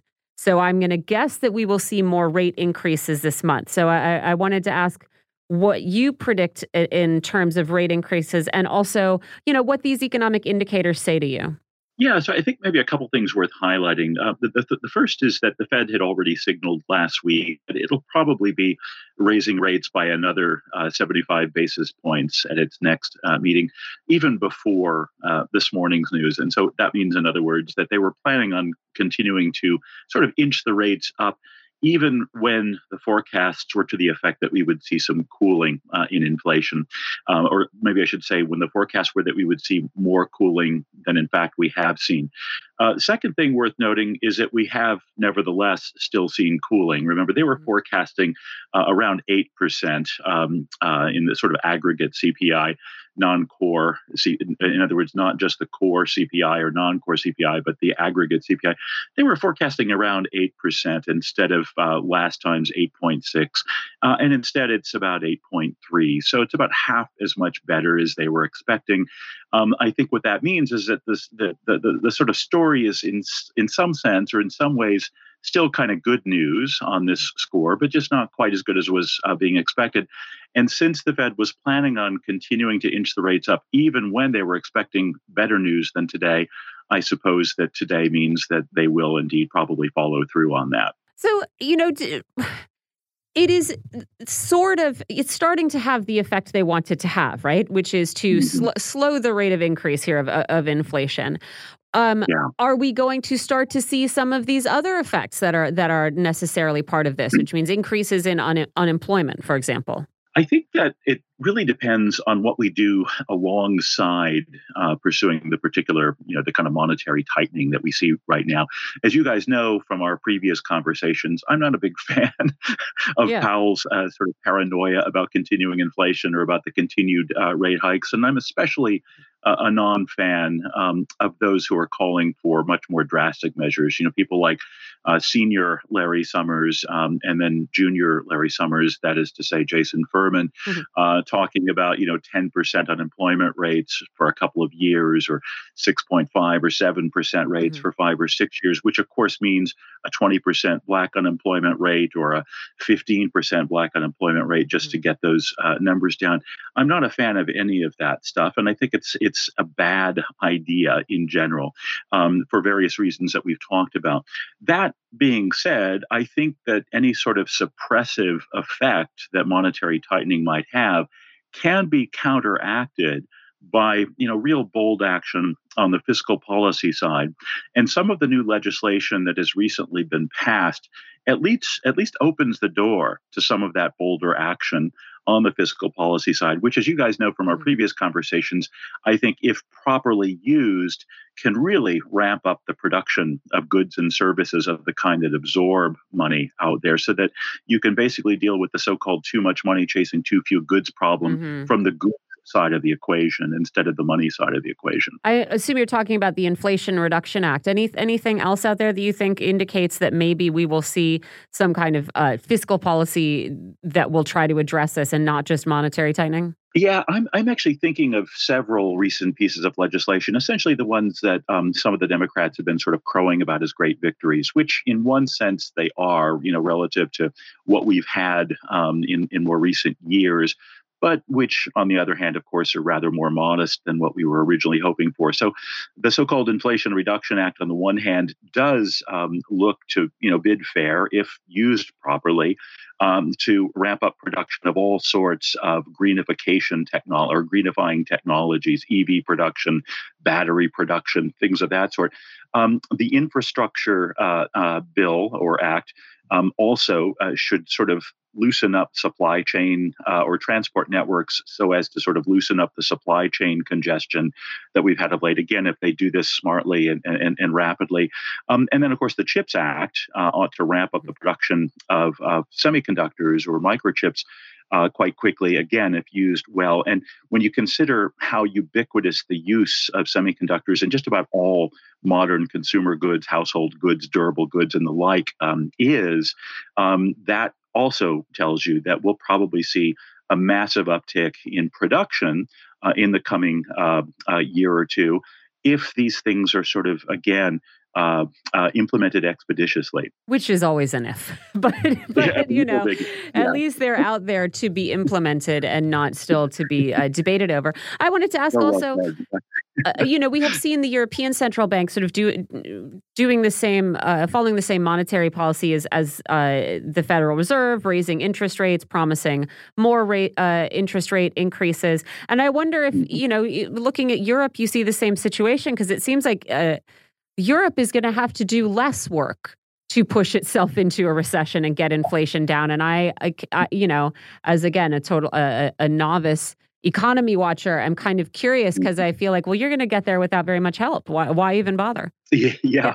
Um, we, uh, yeah, that's a really good point, a really important one to stress. Um, I guess there are a couple things we can sort of say about that that might be, you know, kind of new and helpful. I mean, one is um, that there does seem to be a kind of uh, intensification of a process that's been underway for a while that you might think of as a kind of monetary policy convergence and even a, uh, a, fiscal policy convergence as well. That is to say that you know anytime some newfangled form of monetary policy is announced here in the U.S., be it on the expansionary side or on the contractionary side. It seems now that it's almost immediately thereafter that the same thing happens over at the ECB, over in, in Europe. Um, interestingly, the Bank of Japan, the BOJ, was really the, the pioneer, I think, on both sides of, of this equation. And, in in other words, a lot of the innovations that the Fed has uh, taken were kind of pioneered first by the BOJ, which accordingly I don't think gets quite enough credit. But so there's been a tendency for the you know the Fed to kind of follow the BOJ, and then for the ECB to kind of follow the Fed. But maybe because the U.S. is the 800 pound gorilla, everybody sort of focuses on the Fed as the sort of leader. But what you see happening in Europe then um, right now, at least on the monetary policy side is it it's again kind of moving in more or less lockstep uh, with the U.S., which has been uh, the norm or the pattern of late. But what's sort of interesting is it's doing that on the contractionary side now, whereas before the innovation was always happening on the expansionary side. Um, moving over to fiscal policy and basically what I think of as sort of productive improvements or productive um, uh, ramp ups or the like there's going to be a bit of a lag, I think, um, on the part of Europe's uh, ramping up its productivity essentially because it was more immediately vulnerable, of course, to energy supply. Um, mm-hmm. uh, disruptions as a result of the war just to the east. Um, and so, in the short run, I think it's going to be harder for them to make the kind of adjustments uh, that the U.S. is sort of trying to make now. On the other hand, in the longer term, this could end up enabling Europe to sort of leapfrog ahead of the U.S. in certain ways. They seem now to feel more acutely than they did before, and certainly more acutely than we're feeling the absolutely imperative character of the project of getting off of fossil fuels and moving to renewables. Um, so while they're way behind where they need to be, um, they have probably more urgent incentive to get to where they need to be um, than, than we have, even. And hence, they might well get there sooner than we, even if it's going to take a while. I also wanted to ask about um, this news about U.S. household wealth. U.S. household wealth declined for the second quarter in a row, dropping to uh, one point. Oh, sorry, 143.8 trillion, which is a meaningless figure to me. Uh, you know, obviously a conglomerate there, uh, and. A, but I mean, I guess that's all of our wealth piled together, right? Of all the U.S. households, and a, a Reuters story vaguely yeah. explains this as a a bear market in stocks outweighing gains in real estate values. But what is interesting is that mm-hmm this is the uh, it's a, it's a decline that follows a, a decline. It's a bigger decline mm-hmm. than the drop that we saw in the first quarter. It leaves U.S. household wealth at mm-hmm. its lowest level in a year, and I presume this is the kind of I mean, you know, we live in a country of such extraordinary economic inequality that you know lumped mm-hmm. together these mm-hmm. measures of wealth are, are are sort of weird to understand but like again if we if we are heading into mm-hmm. a period of um, recession and unemployment, uh, you would think that households will want to have some level of savings to manage that. And so I wonder, you know, mm-hmm. combined with the other economic indicators we've seen, uh, how should we how should we take this news? Yeah, I think maybe a couple things really deserve focus here. The first is I think it's really important um, that you noted the um, the presence of inequality when it comes to wealth and wealth distribution uh, here in the U.S. in particular. Um, the term household wealth, as sort of bandied about by you know entities like the Wall Street Journal and other sort of cheerleaders for Wall Street and the like, is somewhat euphemistic because it does, as you suggested, kind of lump together all of the components of so-called net worth, including stock portfolios on the one hand land, um, and of course, residential real estate on the other. Now, if we remember that the overwhelmingly greater part of Americans do not have significant stock portfolio wealth mm. um, to the point where basically the principal asset by far uh, owned by middle class Americans is their housing their net worth positions or their wealth positions don't look as bad as the reports um, sort of suggest, because really those sort of losses are concentrated more toward the top of the distribution, where again stock portfolio wealth, financial asset type wealth is is more important. So in effect, what you have is the Wall Street Journal sort of playing a violin for mm-hmm. rich people, but pretending like that's a playing of the violin for ordinary middle class people. Um, that being said, it is worth noting, nevertheless, that yes, the real estate peak was reached a while back and prices seem to be coming down uh, gradually now. And then, as you suggested, savings are uh, gradually depleting. Uh, and I think one of the reasons that savings are beginning to deplete I guess there's sort of two, right? Those tiny little checks that the Republicans are upset with um, having been, you know, with their having been sent to us uh, back in February and March of 2021 have long since disappeared. Mm-hmm. So that mm-hmm. people have to dip into savings again if they're going to spend. Uh, second, of course, with the reopening of society, so to speak, post COVID, there is more, you know, outside ex- uh, expenditure going on. People are, are spending more now that they're no longer just sort of hiding out in their homes. And then finally, thirdly, of course, um, the consumer price inflation takes a little bit of a bite out of um, out of their spending power. Uh, and so all of that together does put some downward pressure on household wealth. Um, in in in some, then what I would sort of suggest is that if journals are going to tell us about you know how you know household wealth rising or falling, it would be really helpful if they would disaggregate by decile or quintile, so we could kind of see the magnitude of the changes, be they positive or negative, um, you know, according to you know kind of where we are on the on the wealth ladder or income ladder. Maybe one final point here uh, to note really quickly is wealth as currently measured is a somewhat problematic indicator anyway, partly because of the role that uh, uh, stock portfolio wealth or asset port- financial asset portfolio wealth plays in it. Because as we know, right, that kind of wealth tends to fluctuate rather rapidly with the ups and downs of the securities markets. Um, and again, I suggest that for most people, that means less, even in the short run, but it especially means little uh, in the long run. I'm so glad you made that point. It's really difficult to, you know, to talk about anything like in in, in aggregate in the United States because again, the disparities are mm-hmm. so huge. And so, yeah, I think yeah. Uh, it, it's useful mm-hmm. to to be able to look at this and go, well, this is sort of a like a little bit of a measure of what uh, the stock market's doing and how how well wealthy people's stock portfolios are doing. It's just uh, it's hard to gain anything from you know it really forces people to uh, to remember the difference between average and median here when you're looking at anything That's about right. like wages or savings yeah. or or home prices or whatever um, because the, ex- yeah, you know, the extremes warp things so much. They do, and I, have got a project underway. This connection that I think really kind of talk speaks to the, the, the real central issue here, and that is, you know, we always see people talking about growth rates of various national economies. You know, how rapidly did U.S. GDP grow or whatever, and they're always talking about the aggregates. And if you look at that, then people will say, oh gosh, you know, the U.S. economy grows more rapidly than does the French economy because they're socialists over there or whatever mm-hmm. they're said to be. Um, but I've noticed um, in looking at lots of different countries, if you actually divide up their GDP into quintiles, you know, look at the you know growth in incomes for the bottom one fifth, then the next one fifth, then the middle one fifth, and so on. It turns out that if you're you know outside of the top decile in France, GDP growth for you as a French citizen is much higher on an ag- on an annual basis than it is if you're an American below the you know the, the sort of top decile. And this is the case sort of across the board. It seems like in every so-called developed country in the world, if you're not in the very top tier, you actually are seeing a growth rate in your income in that hence you're you know kind of as a rough proxy for your material standard of living significantly higher than you are if you're an American outside of that top decile. And yet all these stats that they report to us are always looking at the aggregate, which you know is telling you Bill Gates is doing a lot better this year than last year. Hurrah! Right well, you know, I'm not sure that I'm so heroic about that. You know, nothing against Bill Gates, at least in this context, but he's not America. You know. No, absolutely, yes, absolutely not. And yeah, I don't need to. we don't need to celebrate him ga- gaining anymore. That's fine. He's got plenty.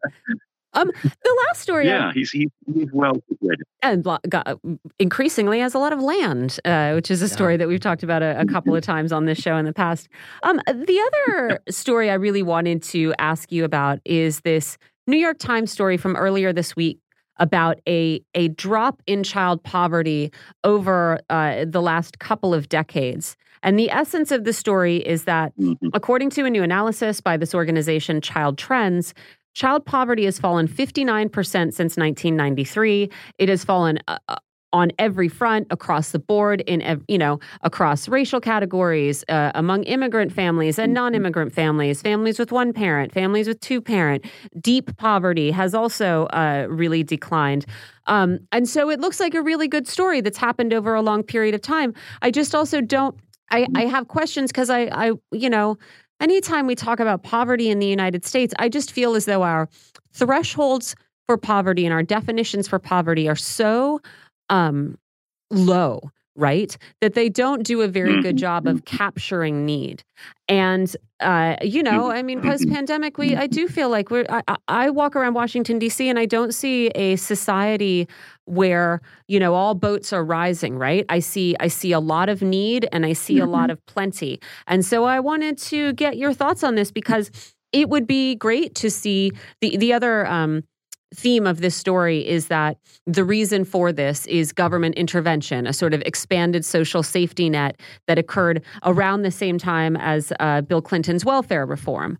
Uh, and so, you know, it says this doesn't, mm-hmm. we don't think this has to do with welfare reform. This has to do with, you know, expanding things like the earned income tax credit, uh, support for different kinds of support specifically mm-hmm. for families with children, and that this is the result. And so, my first question is just, you know, l- looking at the the data here, how, how much is genuine improvement in the well being of of children, and is any of this, you mm-hmm. know, uh, a, a, mismatch of, I guess, uh, the real buying power of of families uh, and that kind of thing.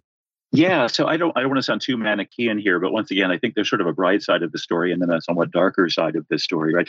Um, on, on, the bright side, um, there do appear to have been some significant gains or some significant progress made. Um, uh, thanks precisely to things like the EITC or the um, yeah, I'm sorry, the earned income tax credit uh, on the one hand, and the Affordable Care Act, and hence the extension of, of health insurance uh, on the other hand. Those seem to have been actual, you know, legitimate gains, even if not as as, as great of gains as uh, sometimes are touted.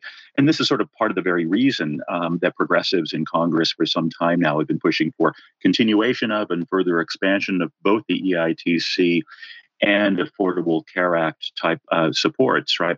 That's the kind of brighter side of the ledger that again there is some i think legitimacy or reality to. On the darker side uh, however it seems to me there are a couple of reasons to be you know certainly reasons not to be uh, self-satisfied or complacent and reasons also to be a little bit skeptical and, and worried. One is that um, you guys um, might know um, i was a student at the time and i remember a prof of mine would always point this out in a class that i was taking and that might be why i noticed it but it seems to have been a central strategy uh, of the clinton administration and has been been uh, repeated by other administrations since to sort of focus on children as kind of you know almost literal poster children for various things that they wanted to uh, accomplish. They figured even you know kind of right winger types or even Simon Legree types will find it harder to argue against sort of social safety net measures that the focus is on children because children appear to be innocent and they can't be they can't be called simply lazy or um, you know socialists or whatever. Um, and so you know there was a real focus if you go back and look at old Clinton speeches and press conferences and the like back in the 90s. Everything's always about children, and this was sort of repeated by, of course, the Bush administration talking about you know no child left behind and so on and so forth. Now, in some ways, that stratagem turned out to be halfway helpful. Indeed, it probably was part of what prompted or probably part of what enabled passage of things like EITC expansion and um, and of course the Affordable Care Act itself. On the other hand, it also set a kind of benchmark that that Clinton and subsequent administrations felt like they had to meet namely to point to indicators of you know how children are doing. And as soon as you get a benchmark you get manipulation of benchmarks and manipulation of data collection and reportage and so forth. And so my guess uh, would be although i'd have to look further into it to you know be able to confirm the suspicion but my guess is that there's a fair bit of gaming going on when it comes to reporting numbers um, that that you know in effect signify or purport to signify improvement in child welfare um, nowadays in a way that there might not have been before the Clinton period, precisely because um, uh, Clinton and his successors sort of you know foregrounded this as a as a sort of salient statistic to be looking at. Right. C- create a category to measure and then measure it. Uh, we're going to yeah. look at this and we're going to do something. Yeah. The other question this yeah. raises, you know, every time a story about child poverty comes up, uh, I see a chorus of people respond to it by saying there's no such thing as adult poverty or child poverty. There is just poverty. So I wonder, mm. you know, is it is it useful to divide poverty into categories like this? Can we can we really is it you know can we really look at child poverty as separate from just poverty overall? Yeah, I think I think it's first of all, I think it's true that there is no such thing as child poverty that is somehow distinct from adult poverty or general poverty. After all, most children, probably nearly all children, you know, live in households and a child is only uh, impoverished if that household is impoverished. Uh, you know, barring you know a few sort of any outlier cases where there are people who sort of starve their own children even while they're living high in the hog, but I doubt that's a real common phenomenon. Um, so in that sense, it's not particularly helpful to sort of focus on children. At least if what we're trying to do is you know get to the actual nature of the problem and then solve it. On the other hand, if we're thinking in terms of sort of advocative strategy, sort of you know, along the lines I was referring to a moment ago, um, to sort of focus the attention on the most sympathetic cases, um, then of course you can sort of see how tactically speaking or strategically speaking, it might have been viewed as a sort of helpful move by Clinton and his successors to focus on children because it's a lot harder, you know, for right wing Simon Legree types to say, they're just takers instead of makers. You know, they're just lazy and you know lying around on their arses or whatever. Mm-hmm. I mean, you can't really say that about a baby, and so it's kind, of, but it's also kind of manipulative and exploitative. Then, right? It's a little like those cloying adverts that you'll see on cable television sometimes. You know, showing an impoverished child somewhere and you know focusing in with you know sort of zooming in on the child's face with tears coming down the eye or out of the eyes um, because the child is so hungry, and then say, "Please send your donation to X." I mean, I feel a little ambivalent about that kind of thing because, on the one hand, if it helps get more money to where it needs to go, really to help in these difficult cases, great. But on the other hand, there's just something kind of horrifying about the exploitation and also the way in which it then you know kind of segues easily into manipulation uh, of you know data manipulation and indicator manipulation of the kind that we were talking about a moment ago. Actually, you know, it's funny. I'm seeing headlines from just an hour ago that said the child mm-hmm. poverty rate fell by nearly half in 2021 as a result mm-hmm. of the mm-hmm. enhanced child tax credit. Uh, yeah, exactly. Yeah, yeah. and that's that's a, that's a gain. It seems to me that's a win, um, but it's it's not an unmixed gain, right? I mean, for every gain of that kind, people, you know, learn, you know, strategy by noticing these kinds of gains and you know what worked mm-hmm. strategically mm-hmm. or tactically speaking, um, and that sort of sets the stage uh, for subsequent manipulation of data or statistics or what have you. Mm-hmm. So you know, on the one hand, yeah, some legitimate um, improvement here. On the other hand, not as great as some of the cheerleaders are, are claiming. Um, well, and, and also, also temporary. Mm-hmm. I mean, that's the thing. Yeah. I feel like the theme is also that government intervention has worked. This government program worked. Mm-hmm. It did the thing it was supposed to do. Uh, mm-hmm. And yet we have failed to extend it. Yeah. Yeah. And that, that feeds into that bigger problem that we've talked about before when it comes to legislation. There's such a tendency now to rely on gimmickry. So you want to throw everything but the kitchen sink into an omnibus bill. It then becomes difficult for people to understand what's actually in it and what its significance is, but also one of the things that enables that to kind of get through is you say, oh, this stuff will sunset after a year or after two years or whatever. And then you just kind of hope that Congress will extend it or renew it when the, you know, when the sell by date has almost been reached. And that it feels kind of precarious. I mean, not to I don't want to overuse that word, the precariat here, but there's there's a kind of counterpart to the growth of the so-called precariat in our society, and that is there's a kind of precarity in, in decent legislation itself now. Like in order to get it passed, you have to say, well, it's going to sunset in about 20 minutes, right. and now maybe even Manchin will sign on, you know, and that that kind of sucks because you know it'd be kind of nice if people could kind of predict and build their lives to some extent around policies that they can expect to be in place for five, ten, or 20 years. and know, also, if it, six months.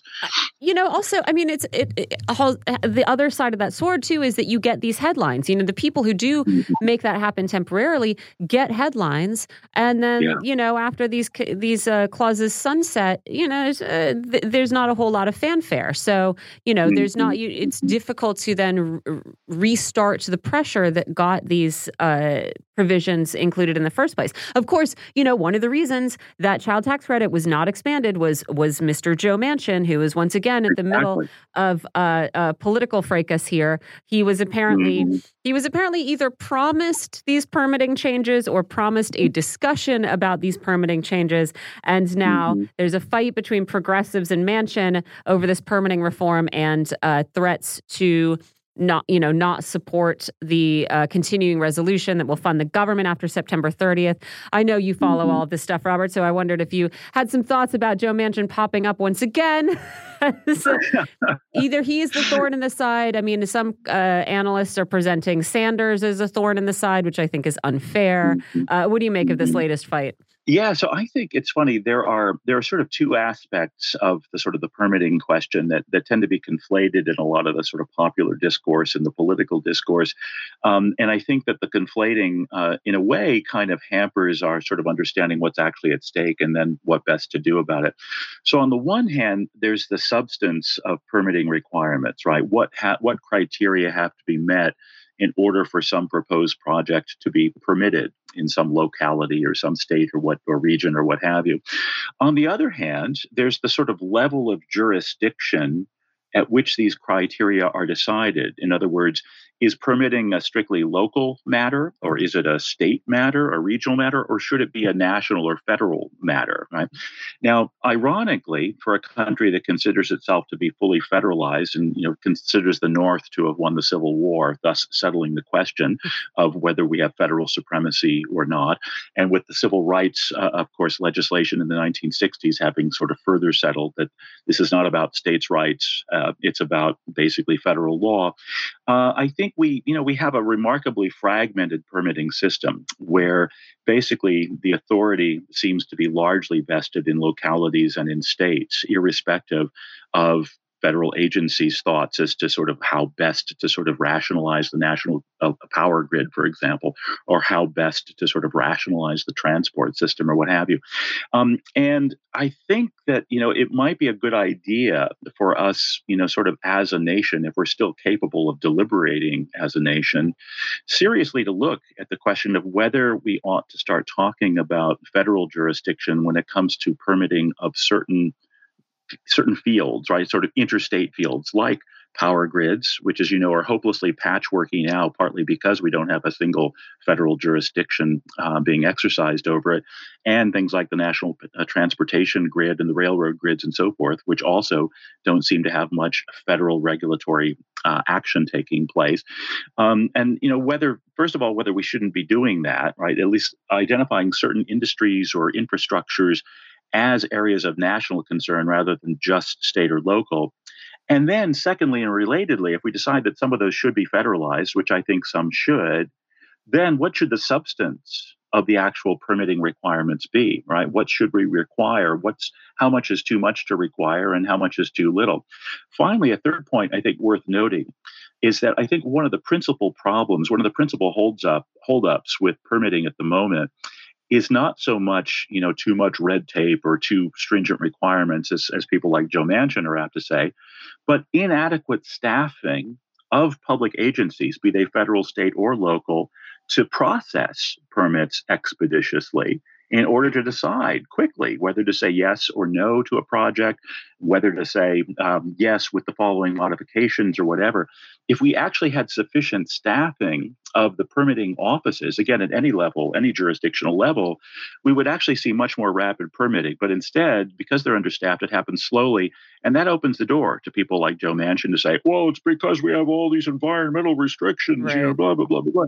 And I just, it's not, it's just not clear that that's even remotely true um, you know, in the absence of adequate staffing, even to sort of get the process going to find out what the holdups are, uh, mm-hmm. whether there are indeed even holdups, you know, once you have staff to process stuff. That was Robert Hockett. He is a professor of law and a professor of public policy at Cornell University. Robert, thanks as always for joining us. We really appreciate it. Of course, you guys. Thanks so much. Great to be with you again. We'll talk to you again soon, I'm sure. We are going to take a quick break here now on Political Misfits and come back with a little public health roundup that I've been looking forward to.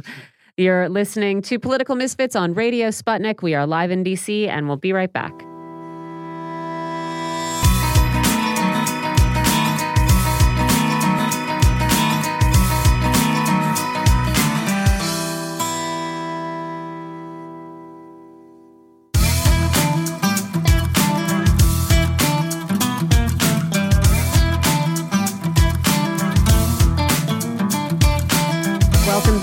Political Misfits on Radio Sputnik, where we bring you news, politics, and culture without the red and blue treatment.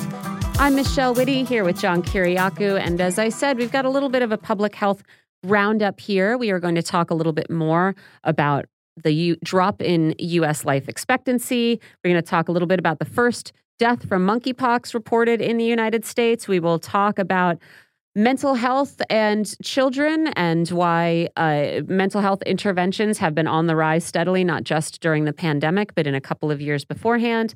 And we'll also talk a little bit about some efforts to raise taxes on alcohol and get people to see just how much that legal drug costs us as a society. We are joined for this conversation by Dr. Margaret Flowers. She's a medical doctor, she's co director of Popular Resistance, and she's a member of the steering committee of HOPE Health Over Profit, an organization working to achieve a national improved Medicare for all healthcare system. Dr. Flowers, thanks for joining us again. Oh, thank you for inviting me. It's great to be with you, John and Michelle. So, we have talked about uh, the drop in U.S. life expectancy on the show already, uh, but I just wanted to start out by asking how you interpret uh, this steep drop in life expectancy. We are now uh, below dozens of other countries. We are on the verge of falling out of even the top 50 countries when it comes to life expectancy. And while COVID is supposed to account for much of this, you know, I'm also looking at this opioid crisis, this uh, overdose crisis that is accounting for, you know, the taking the lives of more and more people every year. Uh, we have a ser- serious hurdles in this country uh, to accessing preventative health care. And so I wonder what you see in in this statistic. Yeah, and I think, you know, it, people should know that life expectancy has been dropping in the United States uh, for several years now, and you know, becoming steeper after the COVID nineteen pandemic. And you know, after COVID nineteen, the second biggest reason for the fall in life expectancy was unintentional injuries and opioid overdoses were more than half of that. I think what this really speaks to is, you know, living in a country where profit is more important than people's lives. And that's very stark in the healthcare system, but it's not just the healthcare system where this problem exists, but you have people who are disconnected from the healthcare system. They don't have a primary care provider. They don't have somebody monitoring their health, educating them, uh, you know, about how to avoid health problems or you know uh, monitoring to see if they you know are in a decline in any way. They don't have access to services if they need them. Even if there were services in their community for many people the cost is a barrier so that you know they, they can't get health services uh, because they risk facing financial ruin. So you know this is all kind of uh, indicative of the bigger picture. You know if you look at health the vast majority of our health is determined by what are called social determinants. Do we have a home to live in? Are we in a safe environment? Do we have healthy food? Mm-hmm. How you know what are the conditions on our job? Do we have education? All of these things are you know all these basic needs are not being met and then you know look at the environment and look at the way that we poison communities you know there's just so many factors here that are causing a decline in life expectancy. So this is not, you know, this is not rocket science and it's not unexpected when you live in a society such as ours. Yes, and you know, you mentioned the uh, the the category. What is it? it? Accidents, right? That that overdoses fall into. And I wanted to talk about. You know, we we have been paying a lot of attention, as a lot of organizations have been, to the opioid crisis. But there was a really interesting article uh, in the New York Times about the effects of alcohol and efforts by activists in the state of Oregon to raise alcohol taxes. And it highlights how we ignore how destructive alcohol can be. Uh, it notes right. that in Oregon last year, more than twice as many people died from causes attributed to alcohol than to uh, causes attributed to meth, heroin, and fentanyl combined. Um, but over the course of the pandemic, what Oregon and a lot of other states did was make drinking easier, right? Legalizing to go cocktails, legalizing alcohol deliveries, which were very convenient and enjoyed by many, including myself. Um, but this helped the industry. Uh, sales rose by 8%. St- sales are still way above uh, pre pandemic levels, but deaths caused by drinking rose by 25% in 2020. And so, in response, some people are trying to raise awareness and raise alcohol taxes because they say raising taxes has an impact. You see fewer deaths uh, when you when you start raising taxes on alcohol. And so, you know, I, I just wonder what you what you think about how we treat alcohol sort of socially and how we treat it as a as a substance to be regulated by our government because John and I we we mentioned this earlier in the show I I drink I have no intention of stopping uh, but I don't drink that much uh, but it just seems like this is the one drug where we just ignore we ignore it, right? We ignore its connections with cancer. We ignore the social costs of it. And I just wonder you know, if we are on a, a sort of collision course, really, with alcohol. And I'm glad you brought up the industry because I, I, neglected to mention about the opioid crisis. Of course, opioids are a big industry as well, you mm-hmm. know, and, and the corporations that uh, produce opioids were also, you know, marketing them and making them easily available in poor communities, rural communities, you know, to to I think there were stories in Ohio and West Virginia about the amount of opioids that were being pushed into those regions. Alcohol, you know, it's similar. It's a big industry in our country. It is uh, marketed heavily. You see it throughout media. You see it being uh, sexualized, mm-hmm. associated with, you know, happy living and fun. And so, you know, this is really just there to push people to buy, buy, buy, as you said, making it easier. Uh, again, not having connection to a healthcare system so that if folks are starting to drink too much or if they have a history of alcoholism in their family, they don't have connection with a health provider that can say, look, you know, this is what you should be looking for or monitoring them. Um, so, you know, I think that's a big issue. Now, when it comes to taxes, taxes are a very regressive way to deal with this type of situation because what they do is they punish people who have the least, right? So if you are living in poverty and you're an alcoholic and you need alcohol, you know, you can't get treatment or you're not ready to get treatment, you need access to alcohol mm-hmm. to actually, you know, function, uh, then you're going to be, what are you going to do? Mm-hmm. And what, uh, what are going to what people going to turn to in order to get that alcohol so taxes is not the solution we should be looking more at how we as a society treat alcohol in our country and then looking also at you know in terms of all of the recreational drugs I think we're starting to see states moving towards decriminalization, and there's some interesting, you know, studies looking at places where marijuana has been legalized, adult recreational marijuana, and how people are turning to that. And of course, marijuana is, you know, is a safer drug than alcohol is. You don't have the the blackouts and and the other things that mm-hmm. you know liver problems and things that have come with alcohol. So um, I think we should be looking at our whole, you know, adult recreational drug use policy in the United States. That is, i am glad you mentioned that about taxes because, of course, you know, I saw people are saying, look, the statistics are there. When you have higher taxes, you have fewer uh, deaths from excessive drinking, you have fewer uh, car accidents involving alcohol, et cetera. But of course, I think a lot of the places where alcohol is heavily taxed are places that have a pretty expansive social safety net and uh, public uh, or um, a, a national healthcare system, right? right? And so, yeah, I was thinking like, well, okay, I see, I see the statistics there, but it does also seem sort of cruel. Also, you know, even setting aside this idea of, of uh, maintenance drinkers who can't afford treatment, but just to say like, uh, people like to celebrate with a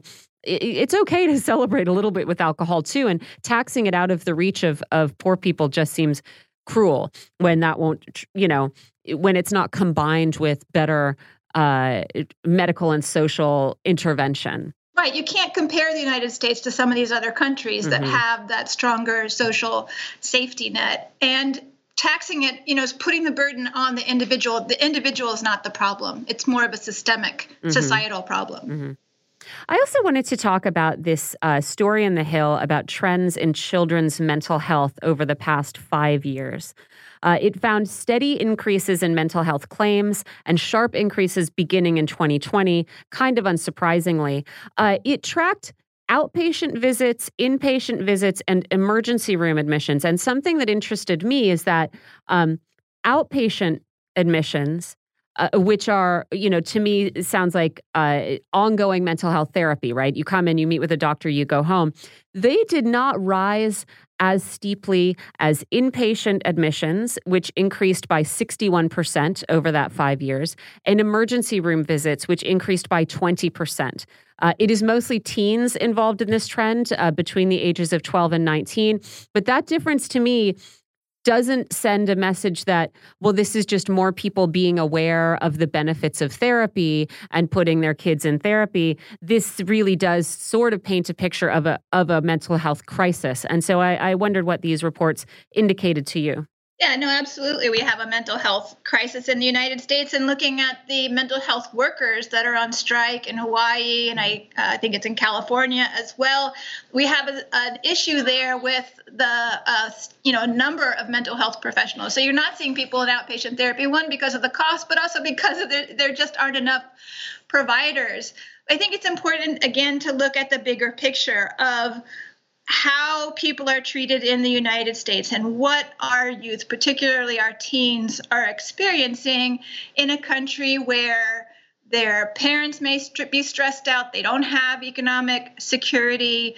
Teens are aware of the climate crisis, they're aware that the politicians, the political system is not prioritizing their lives or dealing with the crises that they face. So, you know, what kind of future are they expecting to have? I mean, having despair in this type of environment where we are facing so many crises, that's a, that's a normal kind of response, mm-hmm. right?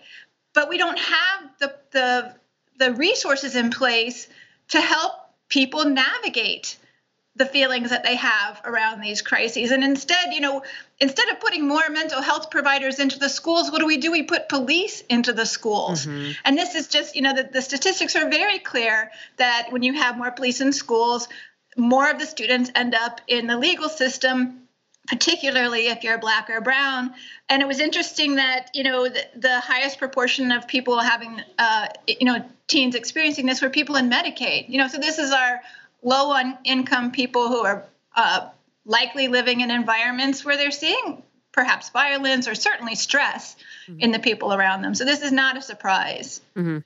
And finally, I just wanted to get your thoughts on uh, the monkeypox response so far in the U.S.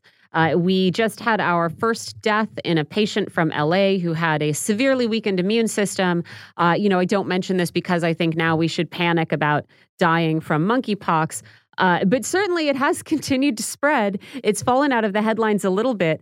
Uh, I wonder how you think the outbreak has been handled uh, so far, and and whether you know they they have kind of caught up to some what appear to be some missteps in the beginning. Yeah, well, I mean, just like the COVID 19 pandemic, we didn't really have a national system in place to deal with the monkeypox pandemic when it began. And so we saw particular areas like San Francisco, like the state of New York, having to on their own declare emergencies uh, to try to deal with the outbreak. I think initially, one of the biggest mistakes was painting this as a sexually treated and transmitted disease or a disease that's more common in homosexuals.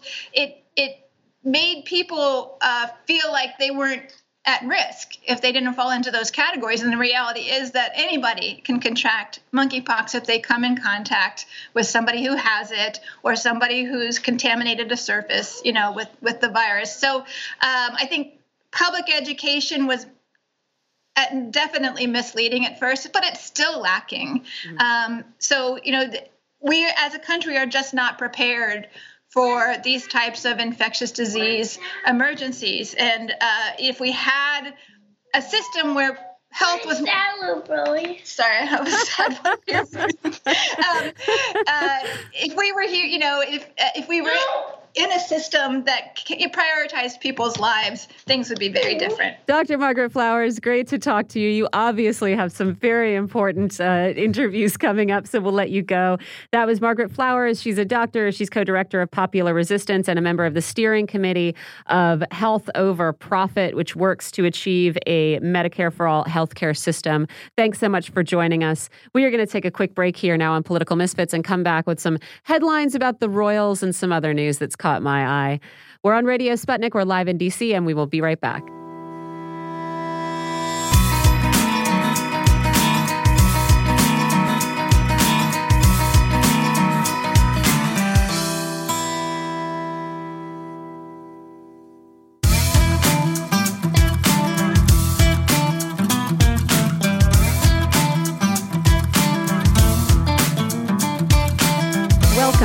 To Political Misfits on Radio Sputnik, where we bring you news, politics, and culture without the red and blue treatment.